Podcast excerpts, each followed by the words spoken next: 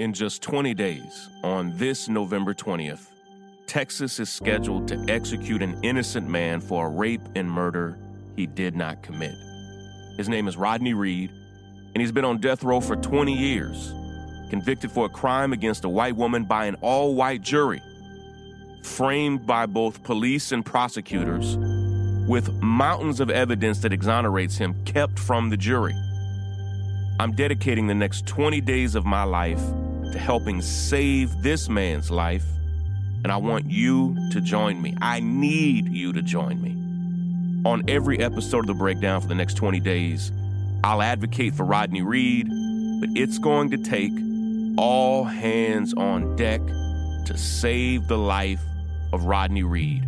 This is Shaun King, and you are listening to The, the, the breakdown. The, the, the, the breakdown. The, the, the, breakdown.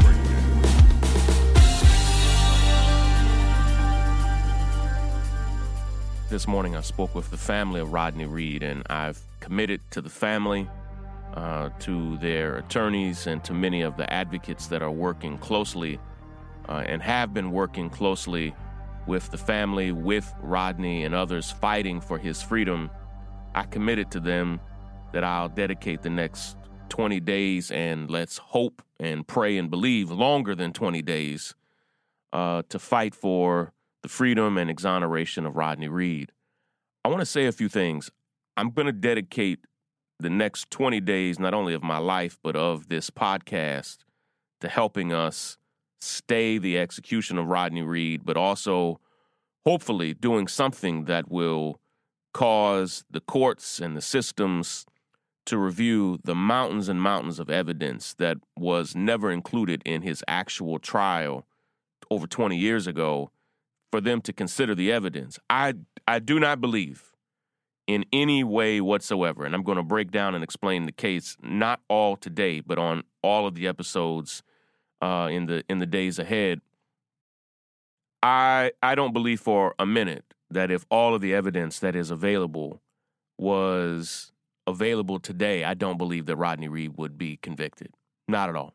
Not even a little bit. I don't think one credible human being believes that with all of the evidence that is available, with the witnesses, with members of the victim's own family, uh, with uh, police officers and law enforcement officers who now come forward to say that they have evidence that exonerates Rodney Reed, he would never be convicted.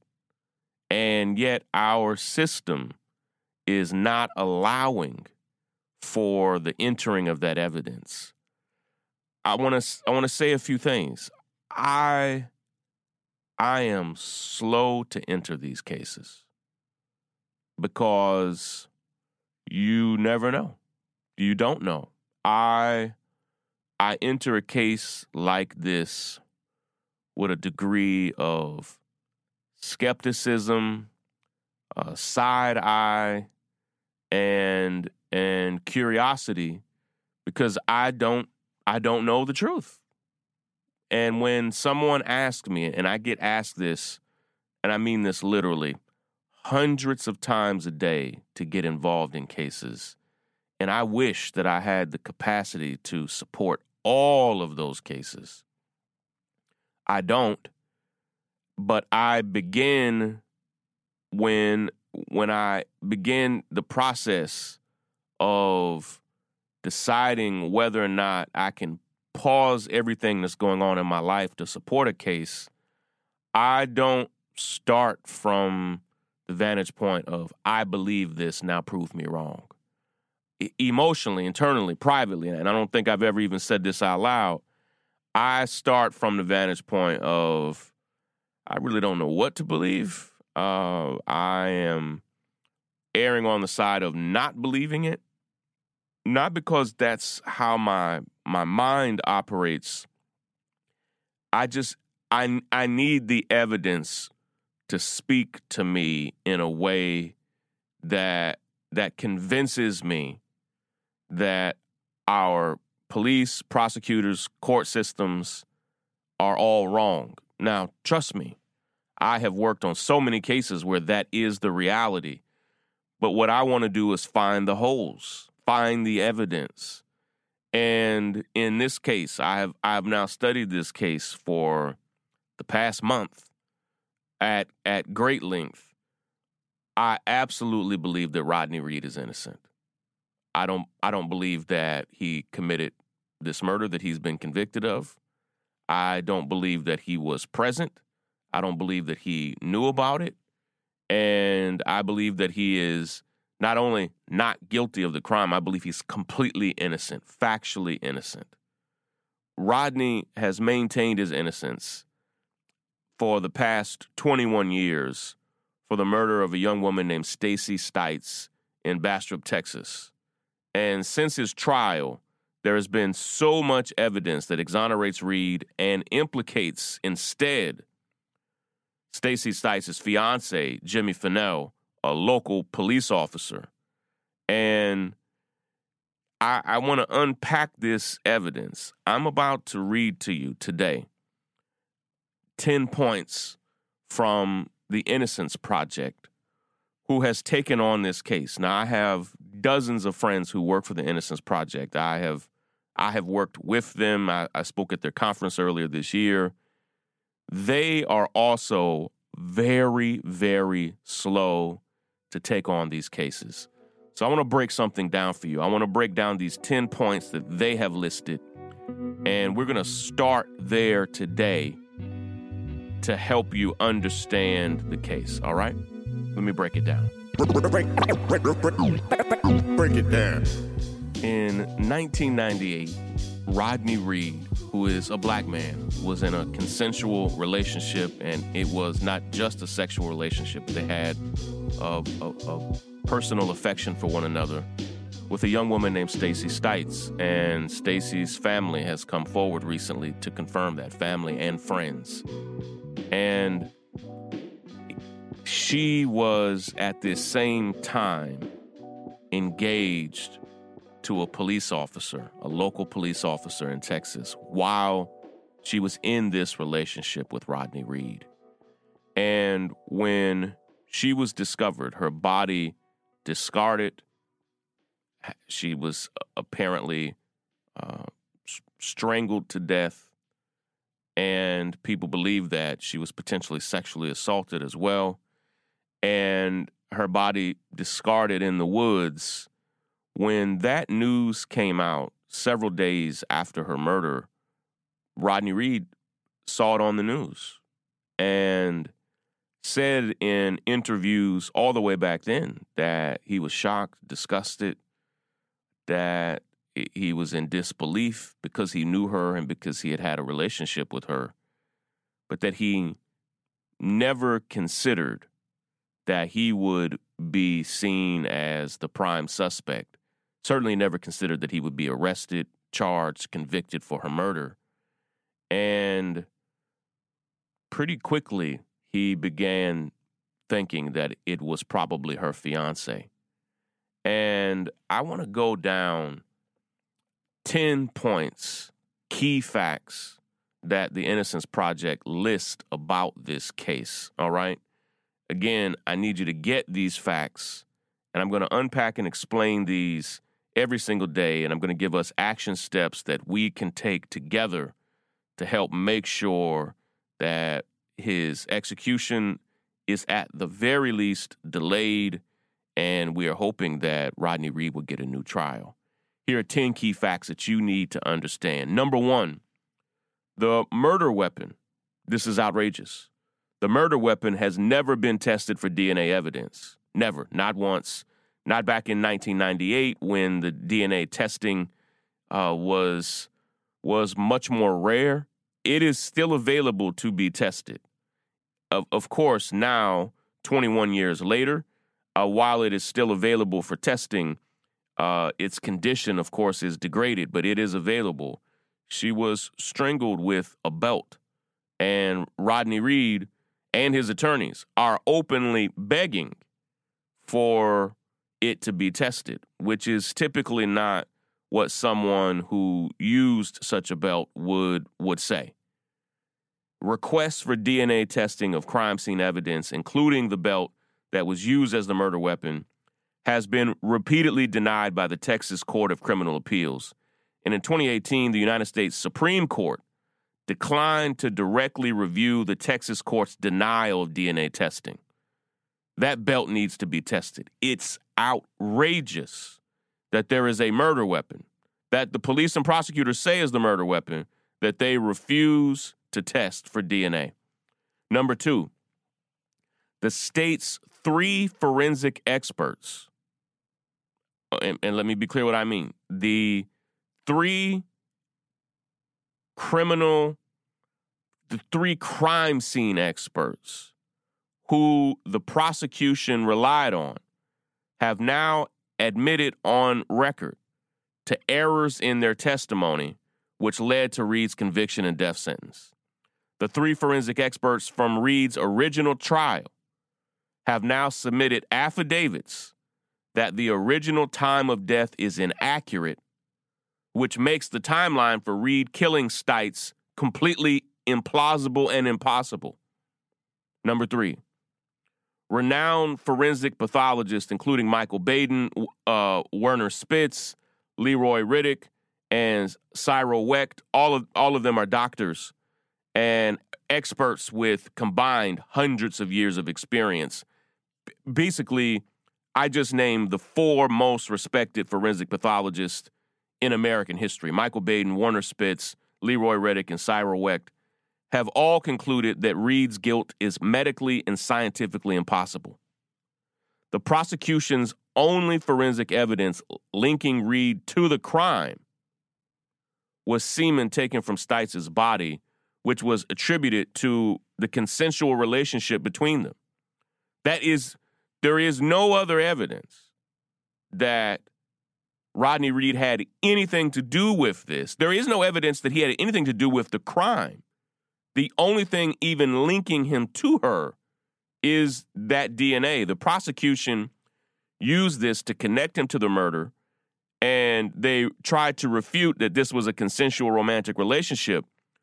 But supporting testimony has since been recanted and completely discredits the state's case. Number four, Rodney Reed and Stacy Stites were having a consensual sexual relationship. At the time of the trial, again, you have to go back in time in 1998, no one came forward to corroborate their relationship. Today, new witnesses, including Stites' own cousin, her co-workers, have all corroborated Reed's claim that they knew that Reed and Stites were romantically involved and that Stacy Stites told them that she was involved in a sexual relationship with Rodney Reed. Number five, for months after the murder, Jimmy Fennell was the primary suspect in the case. Her fiance, who was a police officer, was the primary suspect. A recording of one of the police investigators indicates that Fennell was suspected in the murder of Stites, motivated by her relationship with another man, Rodney Reed. He was the suspect.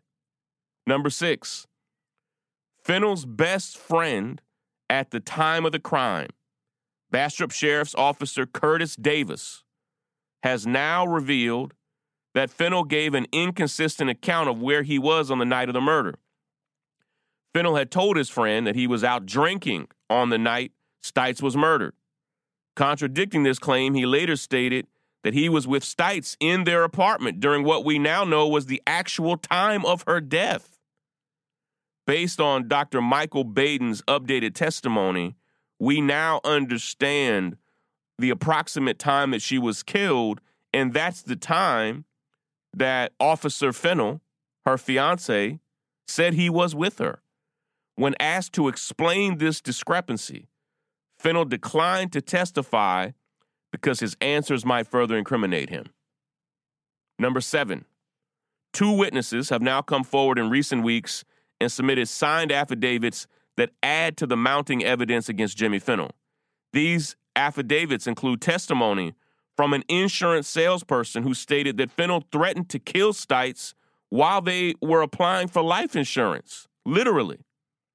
The second witness was a deputy in the Lee County Sheriff's Office at the time of the murder who Fennell made an alarming and incriminating statement to at Stites' funeral regarding her body. This is another law enforcement officer.